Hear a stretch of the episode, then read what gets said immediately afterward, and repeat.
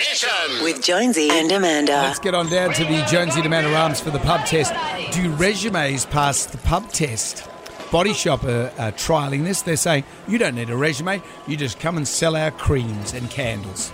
Well, well, they've done this overseas, open hiring, but for the first time, the Body Shop's going to be doing this in Australia.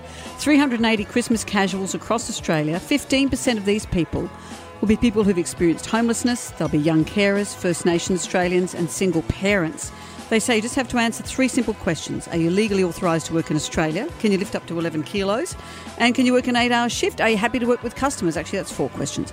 So that's all that's required. They don't even care about the details.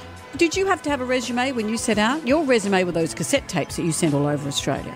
When I first started in radio, yes. But other jobs before that, I, I didn't really have a resume. It was always you meet the boss and he goes, okay, can you show up to work?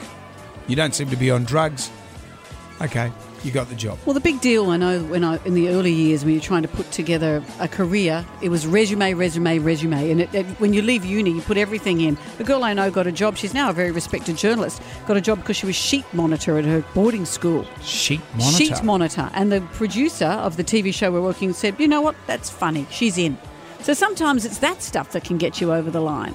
So, what do you think? Do resumes pass the pub test? Resumes are controlled by all the job agencies, and there's the problem. If you're not with them, your resume is at the bottom of the list. I work for a non-profit organisation and we get jobs for ladies that have been impacted by the justice system and we advocate for them to get jobs. With their resume, if we write it a certain way, it gets them past the post and then hopefully successfully get them the job. Look, I don't think resumes really pass the pub test because at the end of the day, if they really want the job, you ask them why and what can they do and all those sort of things because attitude is everything, the skills you can teach down the track. Exactly. Attitude is everything. Jonesy and Amanda's Jam Nation.